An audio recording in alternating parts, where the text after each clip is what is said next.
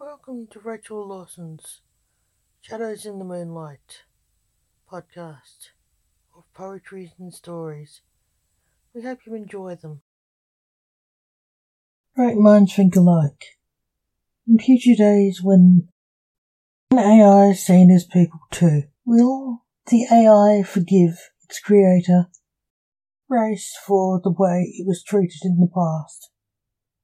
When AI has its own mind and form, will it raise its hand against its godlike creators? Or will it blend into their creator's world as friends and equals? Only time will tell. Thank you for listening to Rachel Lawson's Shadows in the Moonlight podcast of poetry and short stories by the author.